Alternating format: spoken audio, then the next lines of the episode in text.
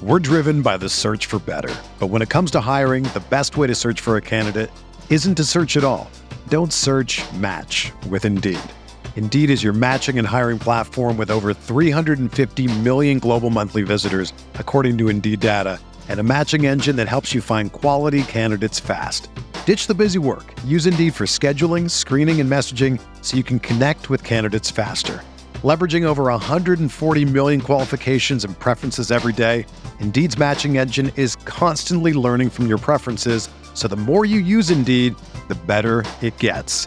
Join more than 3.5 million businesses worldwide that use Indeed to hire great talent fast. And listeners of this show will get a $75 sponsored job credit to get your jobs more visibility at Indeed.com slash BlueWire. Just go to Indeed.com slash BlueWire right now and support our show by saying that you heard about Indeed on this podcast. That's Indeed.com slash BlueWire. Terms and conditions apply. Need to hire? You need Indeed. All right, what is going on, everybody? How you doing? Welcome to another episode of Talk Buffalo podcast, part of the Blue Wire Network. I am your host, Patrick Moran. Thank you very much for locking in. Audio side, video side, does not matter. Appreciate you all. I'm joined right now. It's been a minute since I've had him on the show. A good buddy of mine from the Buffalo Rumblings. I don't want even say podcast because it's the Big Cast Network at this point. Host of the Overreaction Sports Podcast, also co-host of the John Fina Show, also Right. co-host of the Hump Day Hotline. Can't forget about Jay Spence, the show you guys do on Wednesday. My man Joe Miller. What's up, buddy? How you doing? I'm doing great. I'm doing absolutely fantastic. And it's just uh it's always a pleasure to be on your show. And it's funny because when we get when we get distanced out, it's like, man, is Pat ever gonna have did I say something wrong the last time? Like what is going because like this is where I want to be. You and I always have such fun conversations. Yeah. So I always like talking to you, man. And look, I'm not going to front for the audience right now. This is the first time you've been on the podcast for a while, but Joe and I were just hanging out together a couple Yep. days ago, Phoenix actually yesterday, um, at Fina Fest, which I want to talk about. Actually, you know what? Let's kind of talk about that right at the beginning. all right. So, all right, Fina Fest. A lot of Yeah. people, if you're not on Twitter, or even if you are, it's something you may be, huh? What the hell are you guys talking about here, Right. man? Um, a guy, Dan, Dan Freddy, right? That, Dan Frederick is his name, but it's Buffalo Freddy is the name of Buffalo Freddy on Twitter. Buffalo Great Freddy. guy. I, I met him for the first time Sunday. I had actually never met him. Anyway, he threw a party at his house, at his home in Lancaster on Sunday, and it was called Fina Fest, of course, because John, John Fina's in town, and he was there. And it was a collection of uh, a lot of Buffalo Bills fans. And um, people are very active on Twitter. And again, if you don't, if you're not on Twitter, you kind of don't know what Joe and I are talking about. But just quickly to explain, man, it's just uh it's more than football. It- it- it's a Mhm. community on Twitter when it comes to the Bills, and and I truly mean that. And I don't think it's necessarily unique because I, I'm sure every team, every city, every franchise has a hardcore group collection of fans that get together and do stuff, things like that. But it just feels different to me. Uh, it just feels bigger and better when it comes to uh, the Bills. Mm. Anyway, so I didn't even know about it until Sunday morning. I kind of tied one on for the Bills game on Saturday. Joe, I'm not gonna lie to you, buddy. Had some friends over the house, and we uh we tied one on. I had a good time. Watched the game. Anyway, I woke up Sunday. Uh, um, Taylor, one of, one of the girls on Twitter, had sent me a, a, a message uh, on Facebook. Actually, we're Facebook friends. And she said, "You coming to Fina Fest?" And I'm like, "What?" And she got to explain it to me. And then I texted you to make sure that you were going to be there. Yeah, yeah, yeah. And of course, you were. I went, and I'm so glad I did because a lot of Bills. First of all, meeting Bills fans is always a good time, always. And I knew a lot more people than I thought I was going to know, but I was really excited because I got to finally meet a couple of Bills fans from social media that I've known through Twitter and social media in some cases for years, but Mhm. I had never actually physically met them uh, in person. Abby, AB Bay. Oh yeah, yeah. Um, I, I miss her dad though, Bill's Elvis. By the way, a lot of Bills fans know. Did he Bill's split Elvis. before you got there? Yeah, he got he left right before I got there. Apparently, um, so I didn't met, meet him. I've met John a bunch of times, and literally on Saturday, I said, John, one of these times you're going to remember meeting me. and uh, who was the other? Oh, Sarah Larson. All right. Yeah. So for people listening, she, she, I first of all, I think she's awesome, Mhm. and, and again, I really wanted to meet her, but she also has a fascinating story. And some people, because it was uh, the Buffalo News did a story on her, so a lot of people might be Mhm. familiar with this. But Sarah is a big time Bills fan who actually lives in Florida, Fort, Fort Mhm. Lauderdale area, and you know it's impressive. Anybody, first of all, who has season tickets, you have season tickets. A lot, lots of Bills fans have season tickets, and they go to all the home games. That's really cool. There's some Bills fans that go to a, a couple of road games every Mhm. year. And again, you got to taking that to the next level. I know you do. And I I heard you guys talking at the party because you guys were planning your Kansas City Yep. trip already Yep. Uh, for October. And then there's some people who actually go to every game. I know Pinto Ron's done it for a long time, and there's not many, but there's a handful of people who will go to every game home and away. Well, what's unique about Sarah is she does do that. She goes to every Bills game. Last year, she went to every home game and she went to every road game. But Mhm. the difference is for 99.9% of Bills fans, you live in that area. So a home game is a home game for you. right, right, Sarah has one home game a year, and that's when the Bills go to Miami. That's right. her home game. So she travels to Buffalo literally every Wow. week to go to the game or wherever they played on the road last year. That is absolutely fascinating. And uh, I didn't get a chance to really talk to her about that. And that Mm. kind of was by design because I actually want to have her on the show sometime. I'd love to Mm, hear that process, you know, the Mm. financial commitment, the time commitment, just so many things, commitment, sacrifice.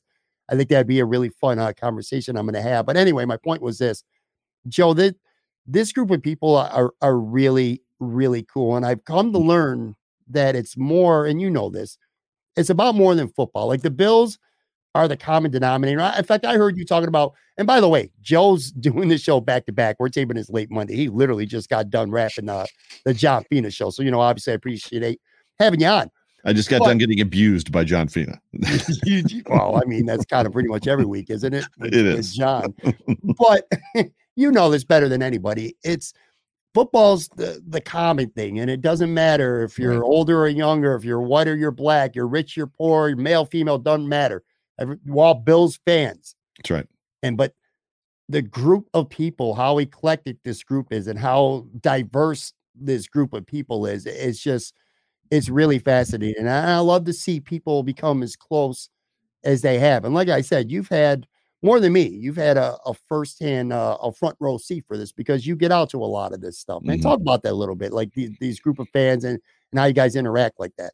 It's been weird not weird it's been it's been interesting and kind of cool maybe weird's the right word just because you've i lived in columbus ohio and you lived in florida right? So i lived in columbus ohio up until 2018 and then covid happened. So even when i was back home for a couple of years we were in the midst of this global pandemic which really kind of separated everybody and yada yada yada we're not going down that road.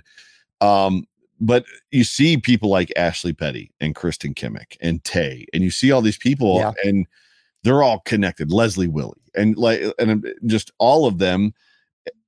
You know Matt, uh, Matt, Matt uh, Wiedenbach, and just just all the different people that are that are that are in the, just kind of like cored around those all people, and I'm missing names obviously just because there's so many of them. Dell's one of them, right? And they just they seem like celebrities because they're all over Twitter. They're they're they were they were they were active on Twitter before I was active on Twitter, right? So I had like 300 or 350 followers and I was on Twitter, but I wasn't really on Twitter. It's, I just scroll and, oh, that's cool. A whole bunch of people got together for a football game. Um, so to be kind of like accepted into that group was a little bit surreal. And I think the cool part about the question you're asking me is it's not exclusive. There's no there's no measure of like all the people that are in this group, which you felt right on Saturday it's not it's not a situation of everybody but that person everybody but those people everybody but oh no it's just us there's very much a show up and like the name tags had everybody's twitter handle on it except me mine said john fina's b-i-t-c-h Yes, it did. I thought that I got a good kick out of that too. um but uh I- so i mean there's an opportunity to because let's be honest at the end of the day even me people i got told by two different people I, I I thought I knew who you were, but then I had to get on Twitter to make sure, like, because they didn't know who I was either. And I, obviously, my name tag didn't say Joe Miller Wired on it. But that was the cool thing too about having everybody's Twitter handle on their name tag because that's how we know each other. We know each Sure. other by like what our what our Twitter handles are. But there's just a very cool. It's just a very cool experience. A big part. Of, so we have talked extensively about why I started podcasting. what has kept me podcasting is that connection to Bills Mafia, is that interaction with Bills Mafia, is that kind of outer community outside of my normal life that's built around this thing that I've loved and been crazy passionate about my whole entire life. So there's there's this other circle that has to do with the colors that I'm wearing even on this show that that I get to be a part of and they love me and I love them and it's not part of my Tuesday or part of my Wednesday or part of my Thursday or part of my Friday. So it's it's just a it's a very cool awesome experience that's unlike any other type of experience because it comes back to what you said and I said it on the Fina show. Doesn't matter race, religion, demographic, financial status, what job you have, what you do for a living, how old you are, everybody's welcome, including former football players like John Fina. Yeah, um, and you said the word exclusive. That that's perfect. It's not exclusive. It's not. That's what you said, and you're right. And I learned that Sunday. Now, I, again, I go to this party. I know Kristen Kimmick very well. Me and Kristen yeah. are very good friends. I'm good friends with Taylor. I'm good friends with a couple other people who were there. But like, there were people that I didn't know, and I didn't know how I was going to interact or how I was going to be treated because some people know knew who I was from the podcast, sure. you know, sure. and and some people didn't everybody could be nicer, man. Every yeah. single person in that place was cool. And your point about John, that really is, again, it, it's become a movement, and it's it's funny in a way, but it's also it's really cool, man. And it's mm-hmm. because the biggest reason why is because John is just so interactive with the fans, and you know this better than anybody at this mm-hmm. point. You've been doing a show with him now for a long time. Mm-hmm. He is quite the character, man. The, he is a right. charismatic, colorful human being. And I say that in the most positive, complimentary uh, yes. way. Watching him interact with fans and people wanting to take their pictures with him and, you know, have their, their kids sit on on laps and stuff like that or sign something yep, if yep. they want. He, he's really gracious with his time. And lots of players are like that to an extent, but like you could just tell John takes his time and he'll have a conversation with people. Um, I, I have known John. John's been on the show a couple times. You and I did a show with him last year at O'Neill's, which I'm pissed off. I didn't get to go this year. I got stuck at work. Um, I know you guys had a good time. Of course, Joe Marino was there, which is another reason why I'm pissed off. I didn't get a chance to meet that guy, man. That's, Marino that's also awesome, genuine, very cool dude. Yeah. So yeah. Yeah. But John is just uh like I talked to him. I had a good 10 minute conversation with him. And you know what? We didn't talk about the Bills. That's cool. Didn't ask him one question about the Bills. My he, wife was there. You met that. my wife. Yes, I'm sure he loved that. Not talking about the yeah, yeah, yeah. You know what we talked about? And again, you met my wife. I finally, for the first time, I brought my wife to one of these things. It was like, you know, she, she's kind of looking around with the name tags, like, what the hell's going on here? I was like, well, this is Bill's Twitter, Bill's mom, and she had a great time, and you had a good conversation yep. with her. Yeah. Anyway, her and I had a conversation with John, and we were talking about chicken wings, man, and him being in Arizona, and us. We lived in Florida for five years. Just how you can't get good wings out there, you know. So my point was this is he just he takes his time and, and he's genuine yep. with his interactions with yep. fans, man. And I, and, I, I, I, think he's a good person for that. And, and, and I think that comes through when you guys have your show every week because I think you see the personality side. He's not just giving you straight X's and O's. You know what I mean? Right. Right. Okay, how good you are. That could get a little bit boring. John's colorful dude, man. That's what I'm trying to get at. Here. Yeah, he breaks and he breaks it down in a very easily consumable way. Mm-hmm so which is which is a big part of and he knows what he's talking about right? So mm-hmm. there's a, so and you and i've talked about this too. So what i love about that show and what i love about him is i get a front row seat and it's not because i'm special. It's not because i know anything about x, x and o's. It's not because of anything that joe miller does other than say you tuned into the off tackle with john fina show right? So blah blah blah blah blah. That's my job and to throw him softballs. But but he knows what he's talking about. So when you see other people breaking down film that never played at the level he played at he comes in and he's like, actually, it's not that guy's fault. Like whatever went wrong, it's that mm-hmm. guy's fault over there because that guy missed this and missed that and blah blah blah blah blah. Which is something that we as straights, I'll just call us straights, have no clue what we're talking about. I don't know what that assignment is of the fullback as it pertains to what the left tackle and the left guard are doing, but John does. He sees right. it, he's like, oh, that's that guy's fault.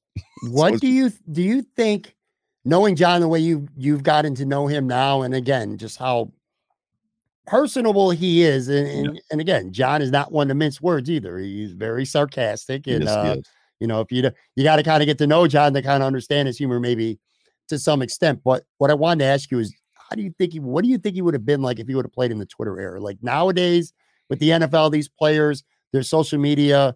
Obviously, there was no social media when John and, and the guys that he played with, they played, you would hear things word of mouth, you know, or in the newspaper, yep, yep. do a story or you know, TV might get an interview with somebody, but for the most part, didn't hear too much. But now in today's, do you think John would have been active on Twitter had he been a player in today's era? Do you think he would have uh, gotten into it with some fans?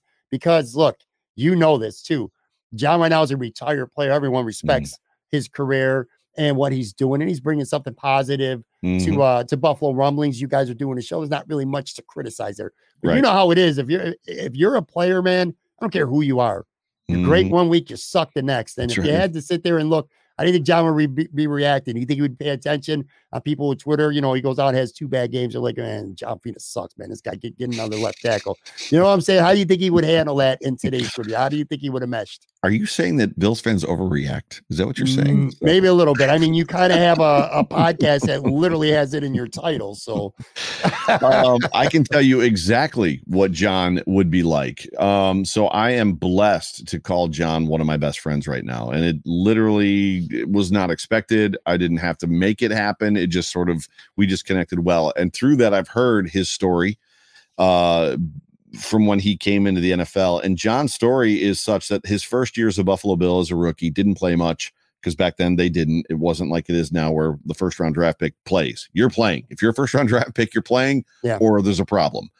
Uh, he lived in Orchard Park in an apartment and hated it because all the other players lived in Orchard Park. They had their own homes. They lived in, and yes, there was the Sunday night party uh, at Jim Kelly's place that happened after every home game win. But by and large, John would tell you the story that he did not like being in Orchard Park. There was just, and it's not a, it's not a Von Miller. Uh, who else said it? Jordan Matthews. There's nothing to do in Buffalo type of a thing. There just wasn't the community that he needed as a human. So John is a super extrovert. I'm an introvert. I'm an extroverted introvert. I can be an extrovert when I need to at FinaFest Fest on a show like this. But for me, I would rather be in the dark like with the TV on, like with my hood up. You know what I mean? Like by myself. Just leave me alone. John needs people. So John, year two, moved to Buffalo, moved downtown, like in 1992, 93, when nobody else did, and began to find a community down there of business owners and just people that were at bars and restaurants and hang and he became a part of that community. I can promise you that if John Fina was playing in the NFL today, he'd be on Twitter and he would literally be just as ingratiating as he is right now. The difference, it not even the difference. What what I would say is he would not, and I think you can speak to this, and so can I. He would not go after people that said you suck. Yeah, he'd probably be like, well, okay, if that's what you think, that's fine, right? Because he doesn't, he doesn't. There's people that give him ammunition now to attack him, and uh, for him to respond, as I should say, as they kind of attack him or attack the player that he was, and he doesn't bite.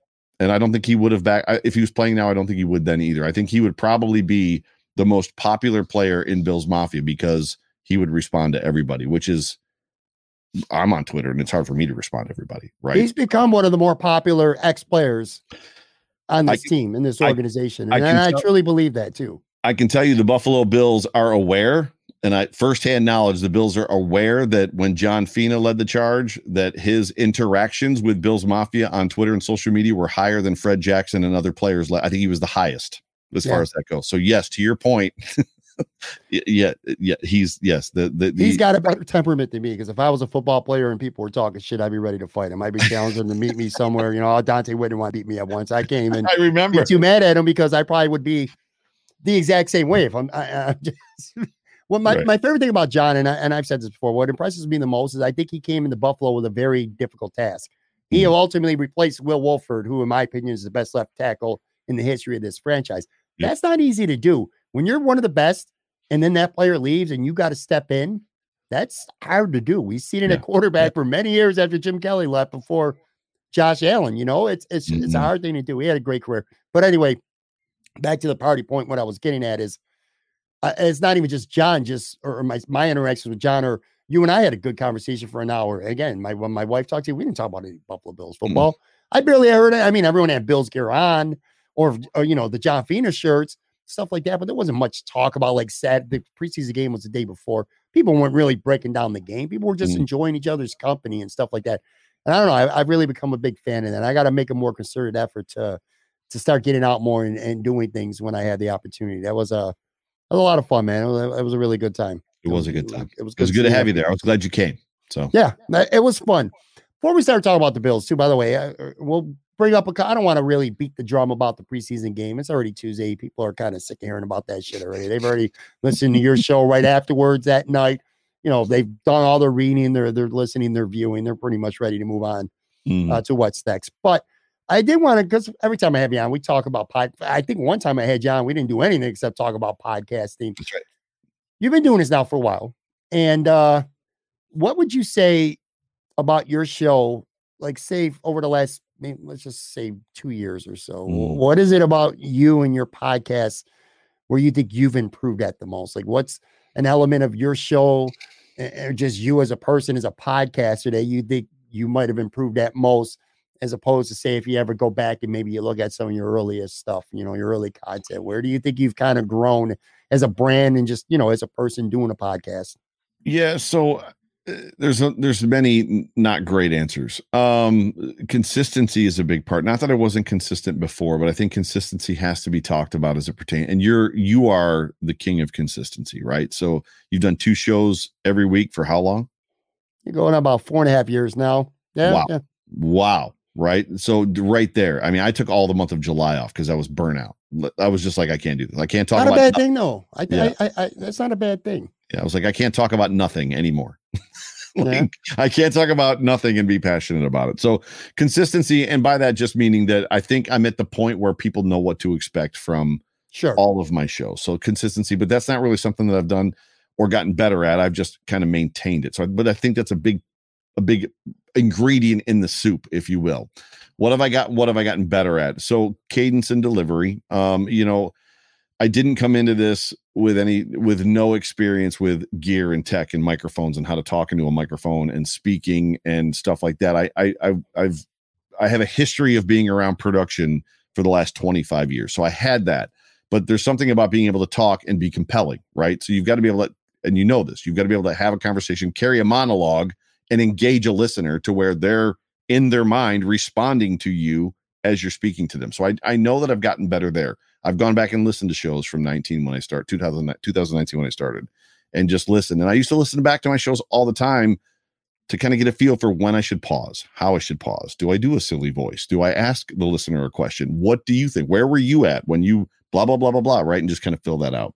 So so delivery and cadence is big. I think conceptually, even though my my my show is it's a it's a turn so i don't overreact on my show but it's there's something about overreacting that we we all know we do it we all know Sure. Fina plays two bad football games she sucks get him out of here like we all know we're that way I'm the worst at it. Yeah. right but, but but but that i don't overreact on my on my show but i've really i feel like i've rooted into what the concept of my show even initially was supposed to be which was i'm going to come to you and i'm going to talk to you about the game from a fan's perspective this is what i felt on the couch and i feel like i deliver that pretty well even if i'm wrong i'm not so my show isn't about trying to be right so everybody that does not everybody most of the people that do con- content creation specifically post game oriented content creation I got to know exactly what the route was that they were trying to run when they made the mistake and if it was an out or an in. I don't I don't care about that crap. I what what did I see?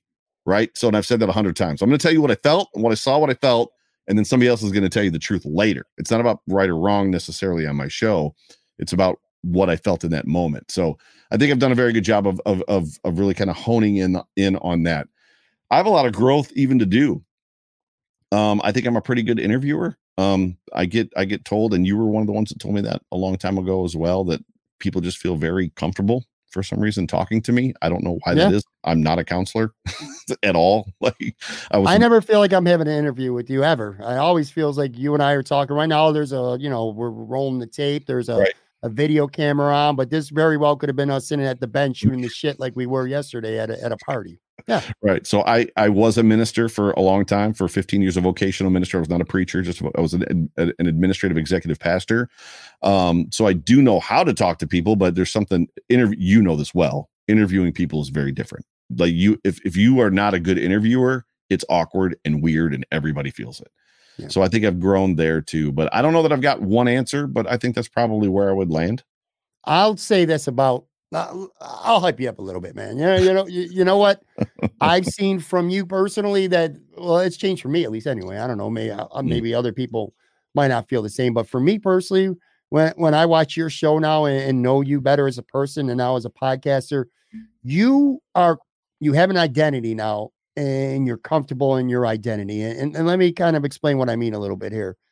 A lot of people who create content, whether it's alternative media, whether it's mm-hmm. mainstream media, there's fans and then there's mainstream media or unemotional people who cover a team unemotionally. And I Right. think a lot of people out there are big time Bills fans who try to not be a fan when they're behind a microphone. Fair. You are not that person. Like, say for an example, Tim Graham or or, or Joe Buscaglia, they don't give a shit if the Bills win. They truly don't. Right. And, and they talk about and they cover the team and they talk about the team from a purely unemotional standpoint, not as a fan.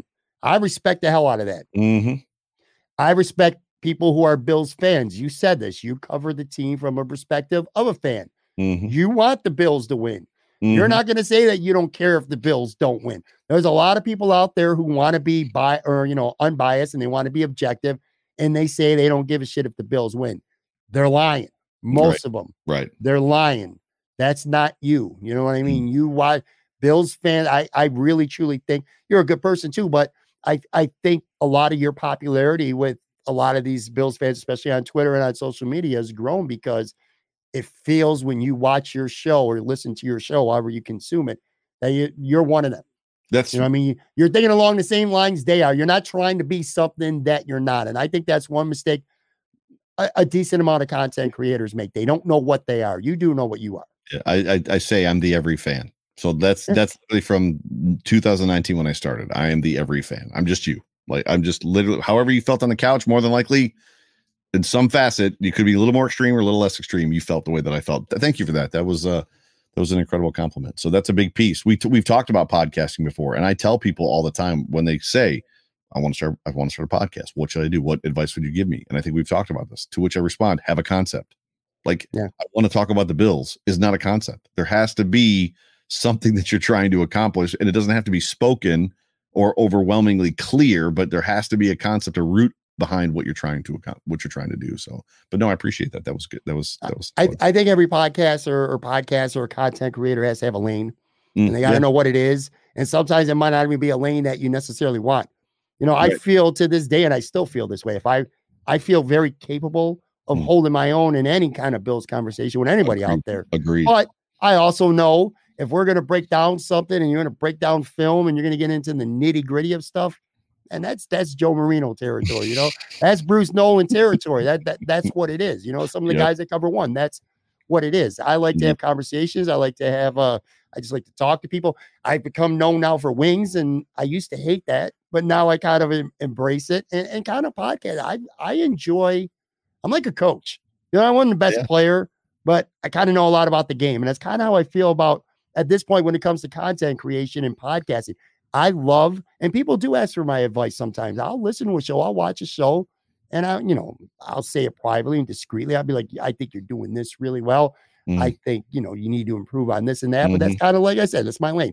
Straight Bills talk, not my lane. no, Just not my show. It's not my kind of show. There's too many other good shows out there, but yours being one of them, where if you're there for all straight Bills talk, this ain't gonna be it. But that said, Joe, gonna take a quick break. And right after that, we actually are gonna talk about some Buffalo Bills. Again, I don't want to rehash the Indy game, but there are a couple players that I want to talk Yeah. about that I think uh, made some moves. So be right back in about 30 seconds, folks. Sports fans who like to wager, I'm here to tell you about Odds Trader, the number one site for all your game day bets. If you're looking for a one stop space on these interwebs to compare odds live up to the minute, look no further than Odds Trader. Why is Odds Trader so valuable to you? Well, for starters, it's the perfect place to compare betting odds and lines from all the major sports books. Why does that matter? Well, it matters because if you're liking a team, you want to throw down some cash on them, you're getting your choice of what's getting you the best odds, the best lines. It's a chance to find the highest payouts if you're betting on the underdogs, or whether you're profiting the most if you're going with the favorites. Odds Trader also allows you to compare all the different sign up codes and promos from the sports books so that you can get the best deal out there for you. If that's not enough, Odds Trader, the app, also gives you player stats, key game stats, injury reports, projected game day weather, which, by the way, that could be a huge thing to know in certain situations. Odds Trader also has a betting tracker so they can keep records of all your games that you have wagers on and all your betting activity. Simply put, Odds Trader gives you quite literally everything you need to make the most informed bets humanly possible. If you're into betting on sports games, any sport by the way, make sure you go to oddstrader.com slash bluewire.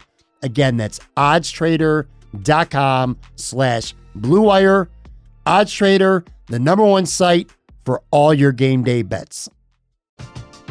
We're driven by the search for better. But when it comes to hiring, the best way to search for a candidate isn't to search at all. Don't search match with Indeed. Indeed is your matching and hiring platform with over 350 million global monthly visitors, according to Indeed data, and a matching engine that helps you find quality candidates fast. Ditch the busy work. Use Indeed for scheduling, screening, and messaging so you can connect with candidates faster. Leveraging over 140 million qualifications and preferences every day, Indeed's matching engine is constantly learning from your preferences, so the more you use Indeed, the better it gets. Join more than 3.5 million businesses worldwide that use Indeed to hire great talent fast. And listeners of this show will get a $75 sponsored job credit to get your jobs more visibility at Indeed.com slash BlueWire. Just go to Indeed.com slash BlueWire right now and support our show by saying that you heard about Indeed on this podcast. That's Indeed.com slash BlueWire. Terms and conditions apply. Need to hire? You need Indeed.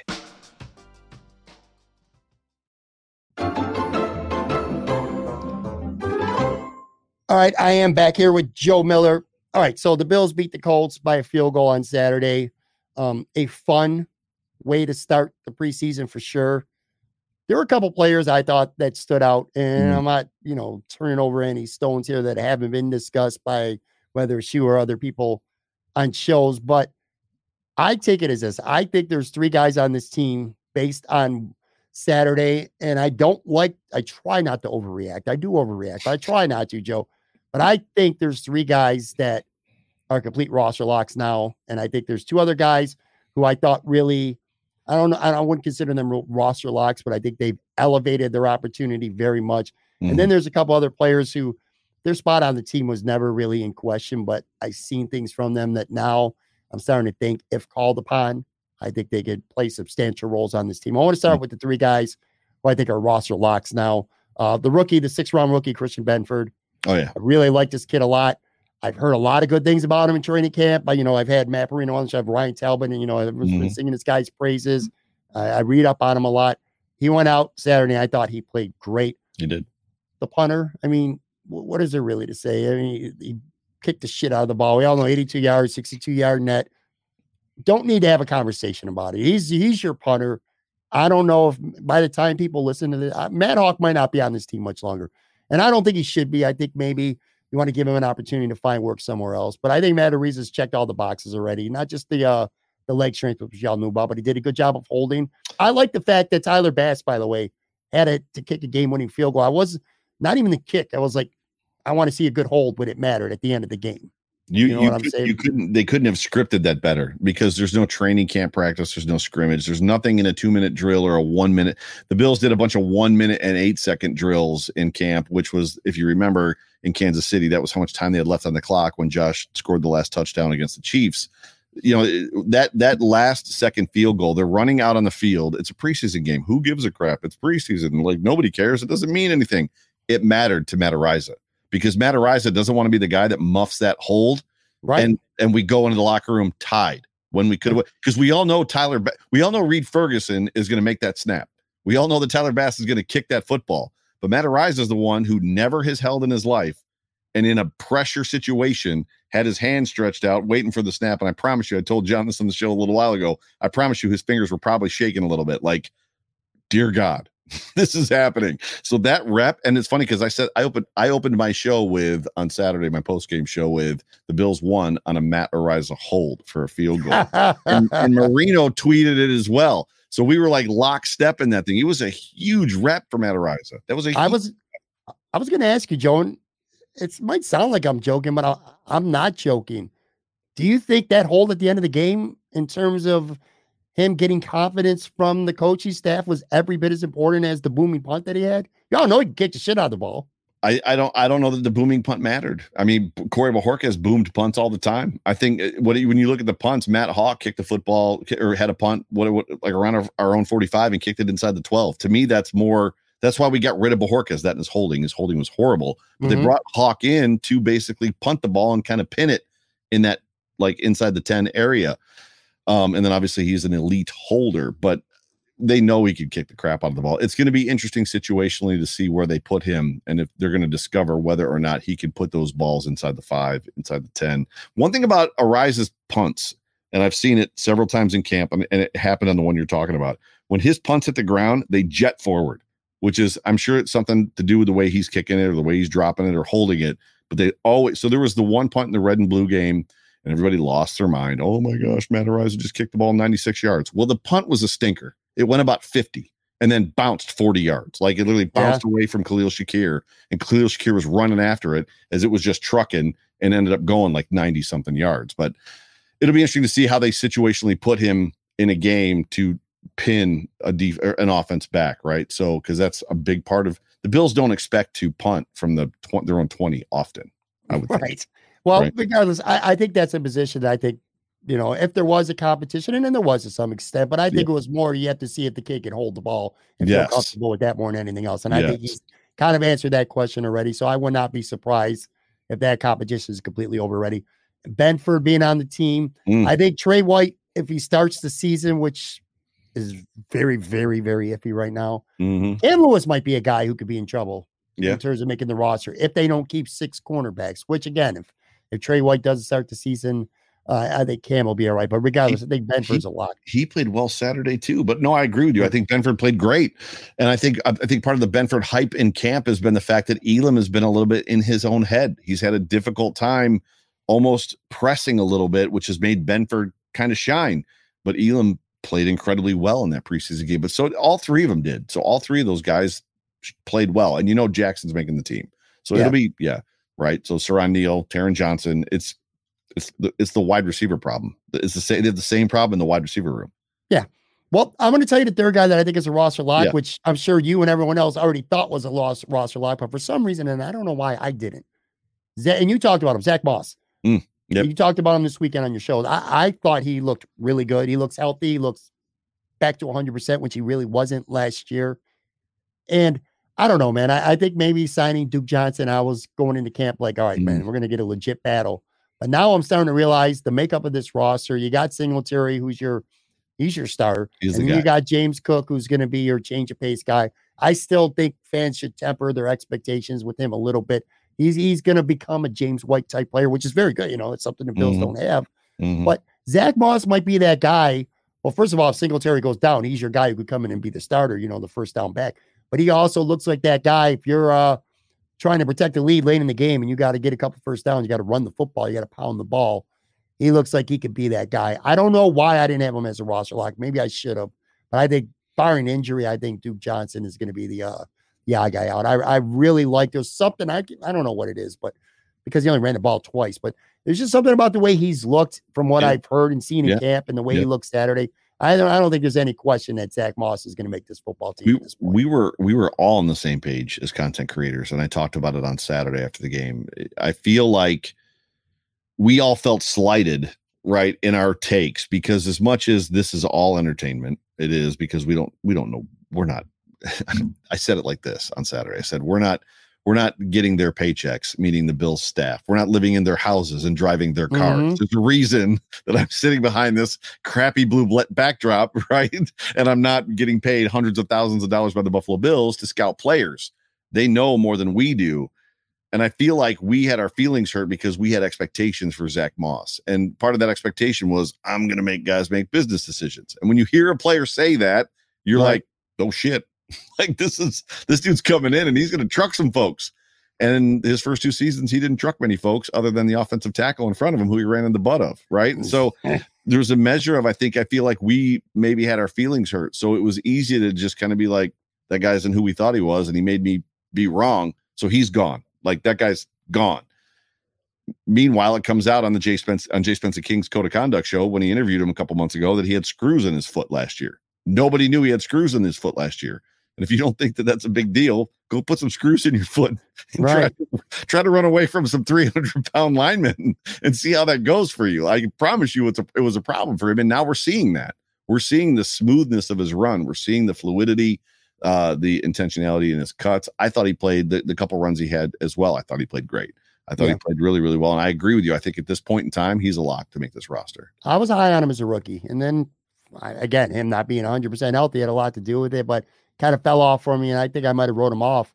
But uh no, not anymore. I, I mm-hmm. think at some point he might, might not be week one, but I think there'll come a point during the season where he could play a, a significant role in the team, especially if something happens to Singletary. He ain't going nowhere. Yeah. yeah. Uh, two guys that I thought really helped their case. I, I still don't think they're by any means a roster lock. Um, one of them is your guy, Isaiah Hodgins, man. I, I really, I really liked him a lot. It looks like it's going to be him versus Jake Kumerow. Yeah.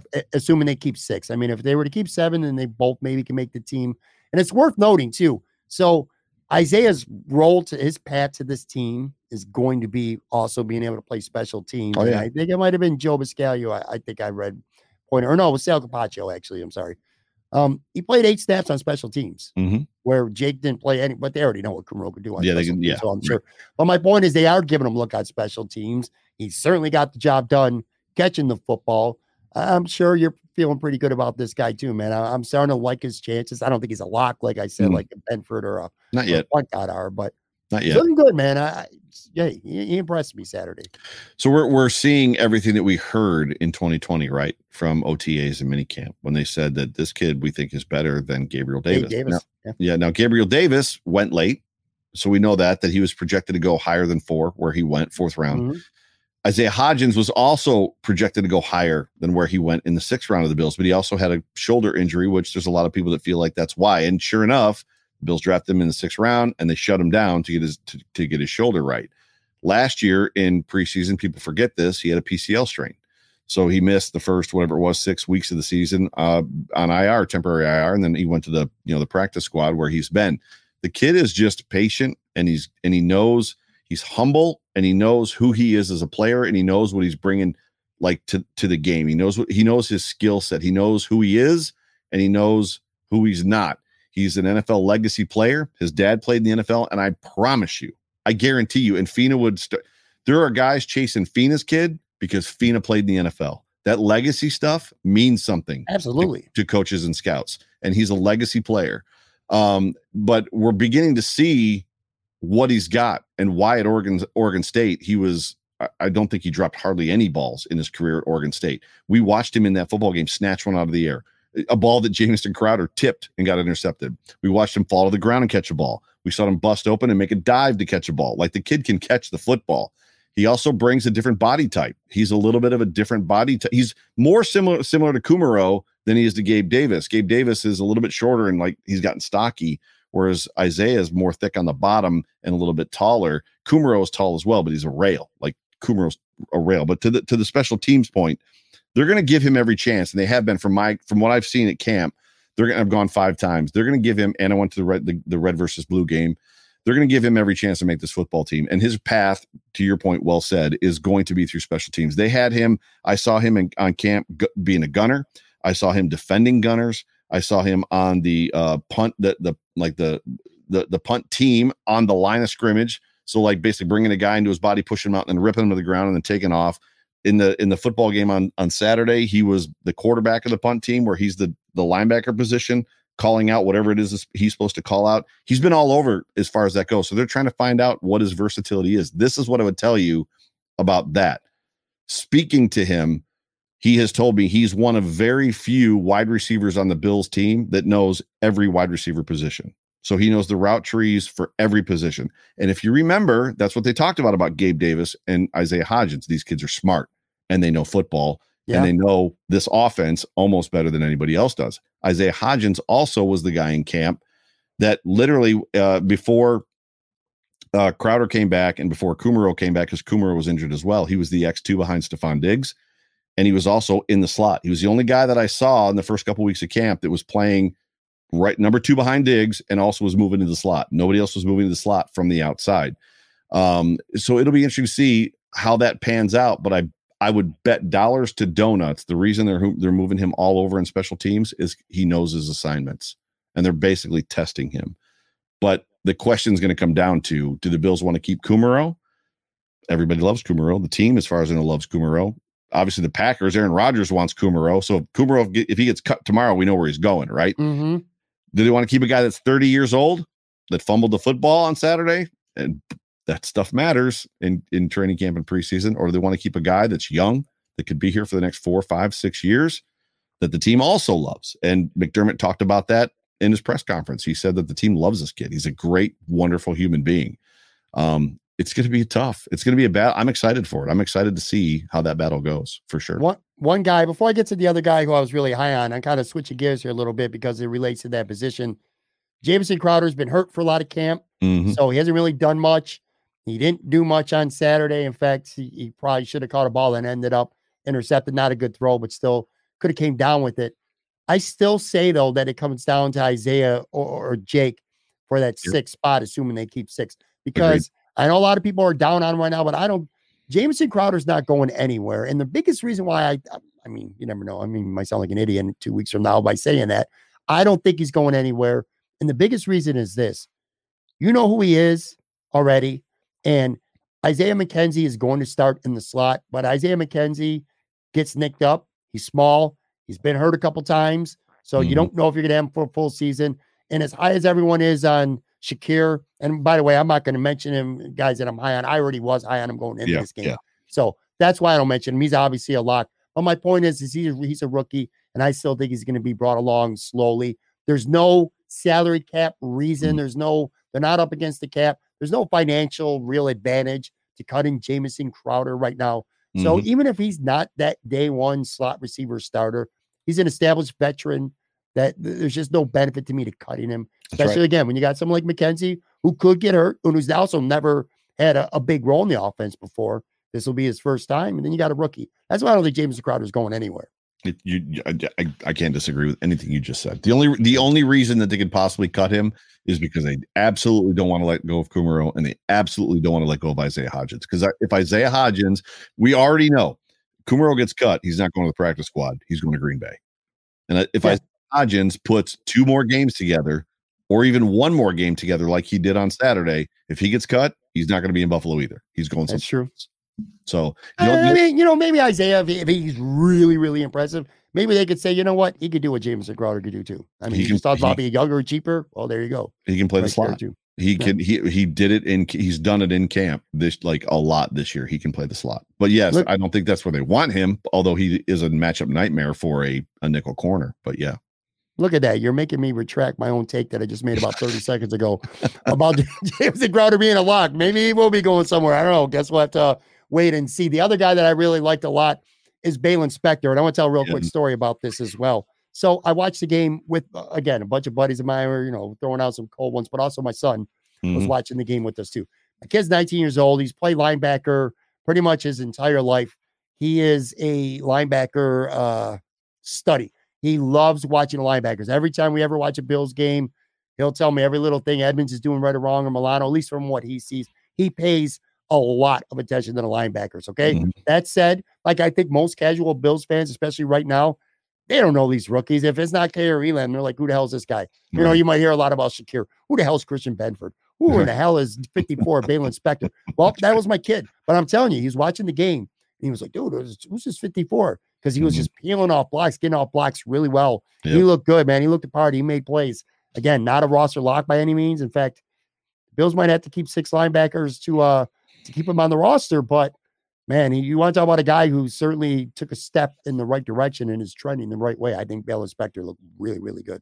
Yeah, the Bills are at the point where they're hoping some guys get injured, not like critically season-ending injuries, but tweaks so they can stash them someplace on a on a temporary IR for eight weeks, and then hopefully somebody's forgotten about them when they move them to the practice squad when they come off of IR.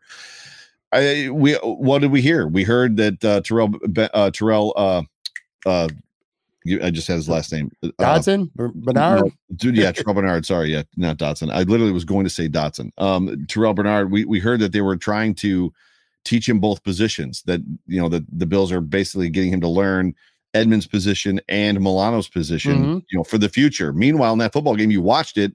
Uh, Baylon Spector was out there calling the plays. He was playing Tremaine's position, which I was like, wait a second, that is not what I was told by the people that know. You know what I mean? Like, Right, yeah. in the know. Why is he doing this?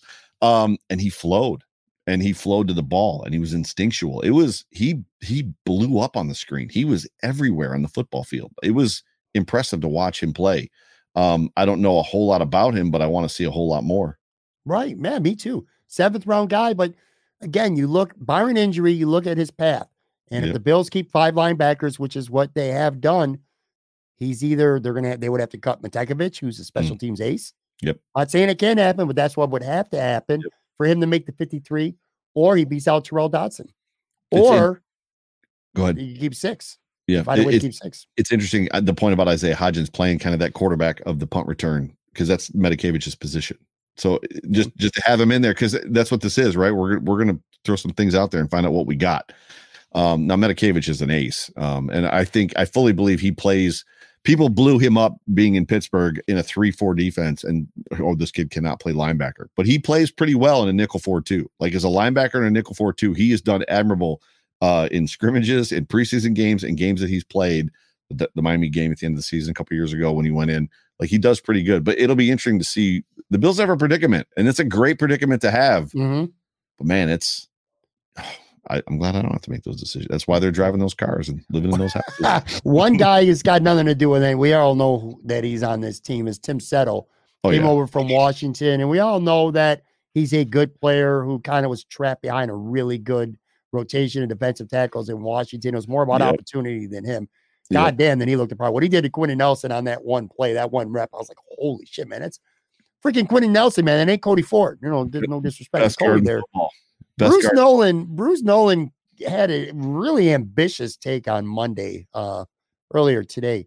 He said Vernon Butler to Tim Settle is the biggest positional upgrade on the Bills from 2021 to 2022. I'm like, my first thought was like, yeah, that might be a little over ambitious because I, I'd say Von Miller over Jerry Hughes or Addison is the Mm. biggest. Uh, but Bruce, my point, Bruce has a really good point. I, I think Tim Settle compared to Vernon Butler is a a monster upgrade. I think this kid is going to be in line to have a pretty big year. And I'm not just saying it based on one rep against Quenton Nelson.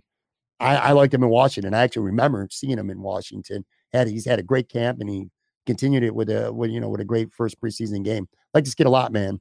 Yeah, they, they're they're in a position to continue to roll lines, right? It's it's very it's it's a hockey mindset on the defensive line. So we don't have one line that we're going to throw at you. We're going to try to roll you know two or three lines at you, and the Bills are going to roll Ed Oliver and Daquan Jones for the first line. The second line is going to be Tim Settle and Jordan Phillips. It, it's it's scary to think, but I'm excited. I'm I'm more excited for Tim Settle than Daquan Jones. And and the funny Yeah. part about that is like they're talking about Daquan being it's funny. It's it's wild to think. So Daquan replacing Star Lotulelei, who a lot of people said was checked out last year. So he took COVID year off, came back, was underweight.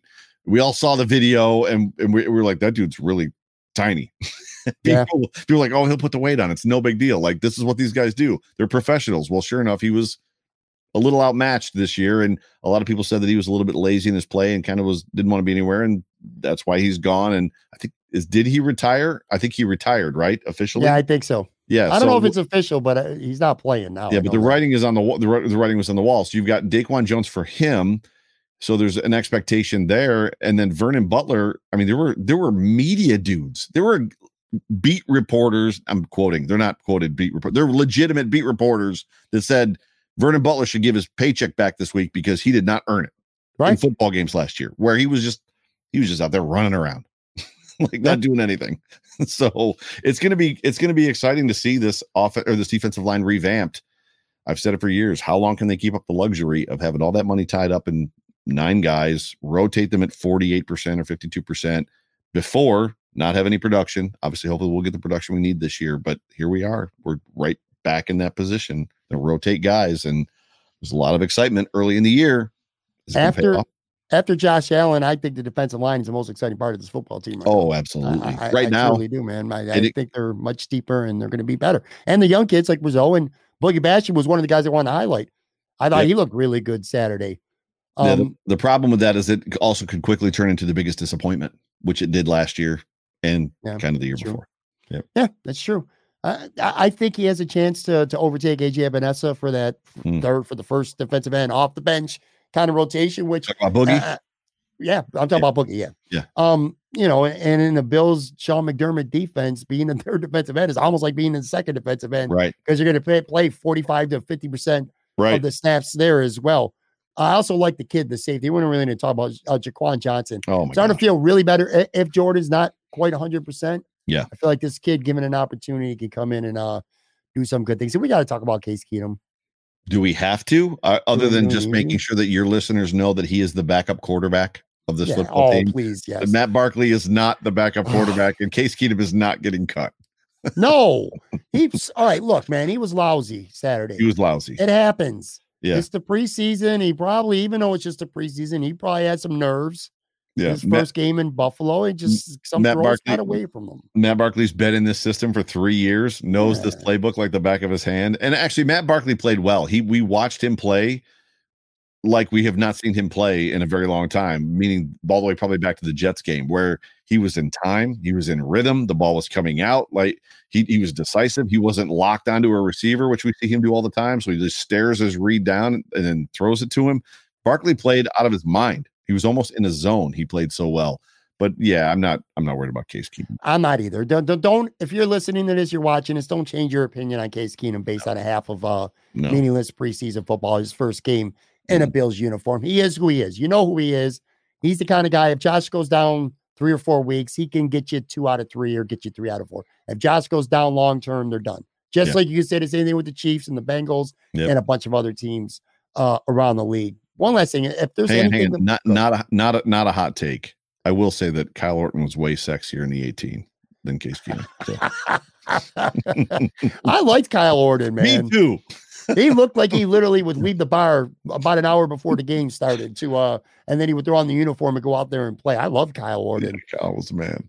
Is there is there anything about all right? So you've been to camp, you went to camp what four or five times at Yeah, least. five times. Yeah. You went to the scrimmage, you watch the the first pieces of the game like all of us.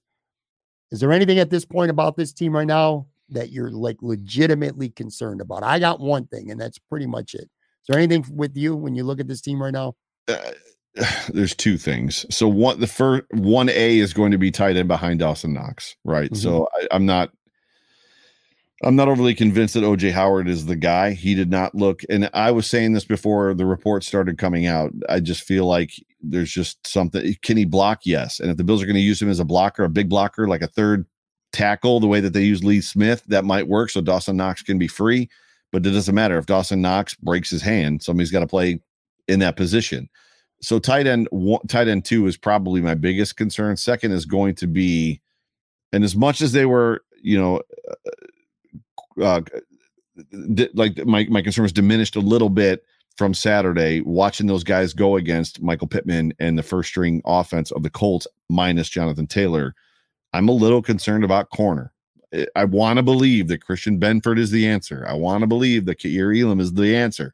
I want to believe that Dane Jackson is, you know, that they're the answer. But these guys are not Tre'Davious White. they're these guys are not Tre'Davious White.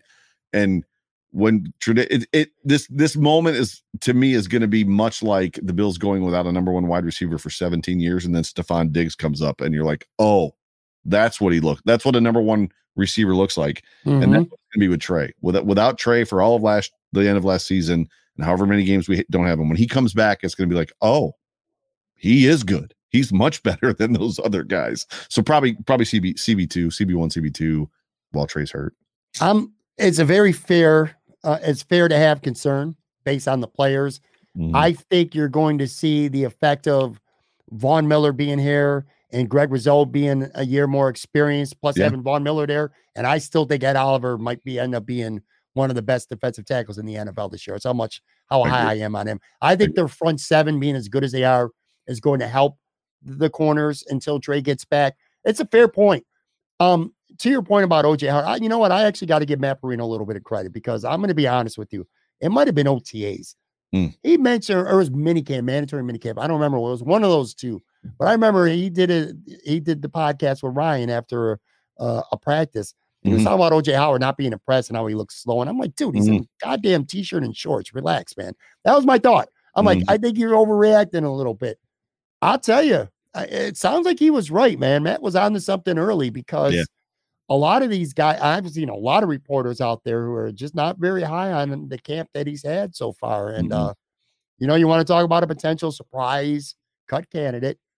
If, if he doesn't, you know, if, if you don't get it going, it, it could be OJ Howard. Somebody uh, tweeted me today and said that if they cut him, they save $2 million on the cap. I don't know if that's true. I did not verify it. Somebody could ask Greg Thompson yeah. if that's true or not. But if that's the case, I don't, I don't, I, I don't know. You know what? I, I think if they were to cut him, I think it would be a football decision, unless there's a DB DB out there, a corner that we don't know about, or maybe they're looking into potentially a trade, which could be going on. We don't know what's going on behind the scenes, mm-hmm. but unless they're looking to add somebody who's going to cost some money, I don't see any. Just like with Jamison Crowder, it's like the money don't matter to me. If they're mm-hmm. going to cut Crowder, I think it's going to be because he got beat out by yep. multiple guys. I think if OJ Howard gets cut, it's going to be because they're more impressed with Sweeney and they're just like, you know what, let's just roll with uh, two tight ends. The other position that I was going to say that worries me a little bit, Joe, is uh, I don't like the depth on the offensive line right now. I'm a little bit concerned about that.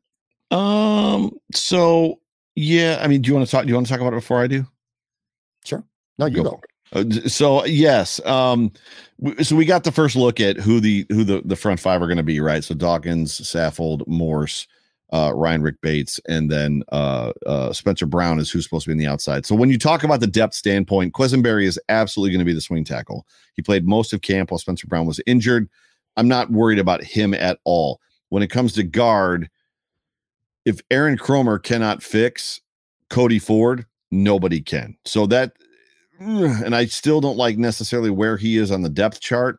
However, there is real serious conversation about having Tommy Doyle play the inside, play guard.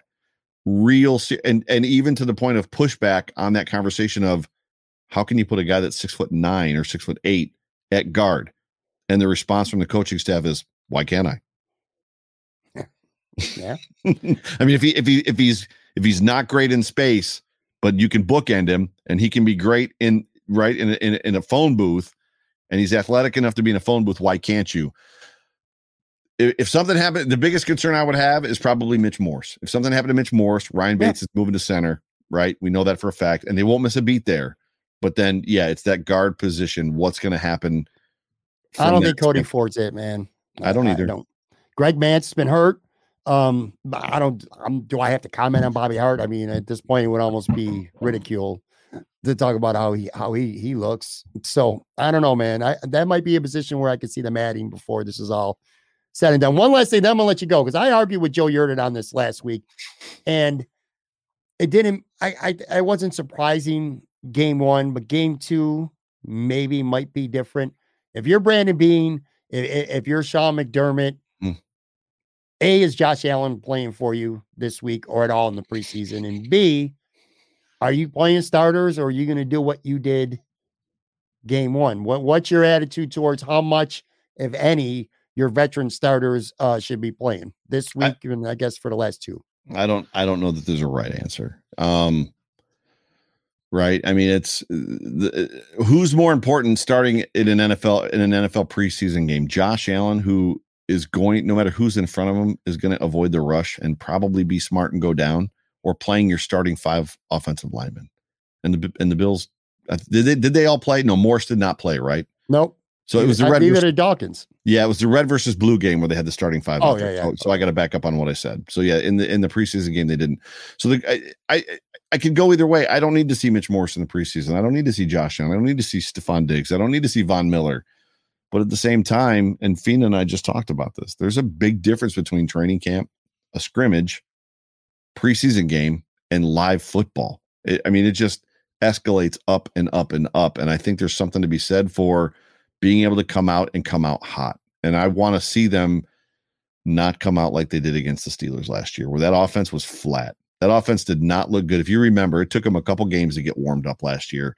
It just what well, I guess they did okay against it. They scored 35 points against the Dolphins, but it didn't feel like they scored 35 right. That was that was I, I, completely agree. But you yeah. know what? I, I remember the starters I remember it was the Packers game. Josh Allen, I think he might have played almost the full half, if not the entire first half. Was it a full half? And I know he definitely played into the second quarter for sure. I remember. I remember the. I went to the game. I remember the Gabe Davis touchdown. They pulled him right after the Gabe Davis touchdown. Right. It was a beautiful throw, by the way. But yeah, it's it's risk versus reward. And Yeah. to me, to me, it's just my obviously my opinion. I'm sure a lot of people disagree, but I don't. I don't disagree. I don't. Know, I don't know where I fall. I, getting an injury to a significant starter to me is a lot more detrimental than Josh Allen getting reps, vanilla reps, because you're going to be careful with your play calls anyway. Yeah. Th- th- throwing the ball to Isaiah McKenzie and and Gabe Davis or whoever, man. I just Yeah. Yeah. I don't know. If, if I'm Sean McDermott personally, anybody who didn't play this last week, they're not playing this week either. Yeah. No, I, I. I don't. I don't. Just. I could go. I don't want to see guys get hurt. right. But I could. But I probably see the value. I don't. I don't. What's the realistic one thing that could derail this football team right now? Now, and a quarter an injury to a quarterback on any team is going to derail them. That's but the only one. That's the Stefon, biggest one. That's it. That's it. That's what I'm saying. this is yeah. a team right now. Not only are they without many flaws, they're also not a team full of rookies. Right, These are right. there are a lot of veteran players. Mitch Morse knows how to get ready for the season. Stefon Diggs knows how to get ready for the season. true. Tremaine, Matt true. Milano, Ed Oliver. Mm. These guys know how to be ready for the NFL season. They've done it several times. It's true. I just don't see it, man. I just Yeah. No. maybe you might sell me on the offensive line if you want to get the offensive line a little continuity, a lot of work, the first unit together. Maybe I might get sold on that, but literally that would be it for me. Yeah. I, I probably would default to where you are. So right. I, I probably agree. All right. Anyway, good stuff, my man, Joe Miller. Make sure mm. Vidcast Buffalo Rumblings, Vidcast Network. Man, again, I got to go through all your shows because Joe does three shows, by the way. I don't know if you if you didn't know this, Joe does three shows every week. You want to talk about me doing two shows a week, you do three shows a week, and they're all live too. Which, by the They're way, not not an easy thing to do, man. Until you This was live. We could have done this live. There was we no could have done this live. At Yeah. some point, I'm going to start doing these live, Yeah, but yeah. right now, I'm still kind of feeling out the video side. Video is a very small part of this podcast. 99% of people are going to be listening to this on the audio. But anyway, make sure you check Joe out. He does an excellent post game show every week. Of course, the Phoenix show on Friday or on Mondays, I should say, and uh, him and Jay Spence Hump Day Hotline every Mm-hmm. Wednesday at Joe Miller Wired. Thanks, buddy. You know it's always a good time having you on the pod, man. Oh, it's just a pleasure being here, bro. Totally. Whether you're a world class athlete or a podcaster like me, we all understand the importance of mental and physical well being and proper recovery for top notch performance. That's why I'm excited that Unyfyd Healing is sponsoring this podcast. Unyfyd Healing is a new and super innovative global network of wellness centers powered by Energy Enhancement System, or EE System. If you haven't heard of the EE System, you'll want to listen up. This technology promotes wellness, deep relaxation, purification, and rejuvenation. At hundreds of locations across the globe, access to a center is easy and affordable. Interested in experiencing the EE system technology for yourself? Go to unifiedhealing.com slash bluewire to learn more and find a center near you. That's U-N-I-F-Y-D healing.com slash bluewire. No material or testimonials on the Unyfyd Healing website are intended to be viewed as medical advice or a substitute for professional medical advice, diagnosis, or treatment. Always seek the advice of your physician or other qualified healthcare provider with any questions you may have regarding a medical condition or treatment and before undertaking a new healthcare regimen, including EE system.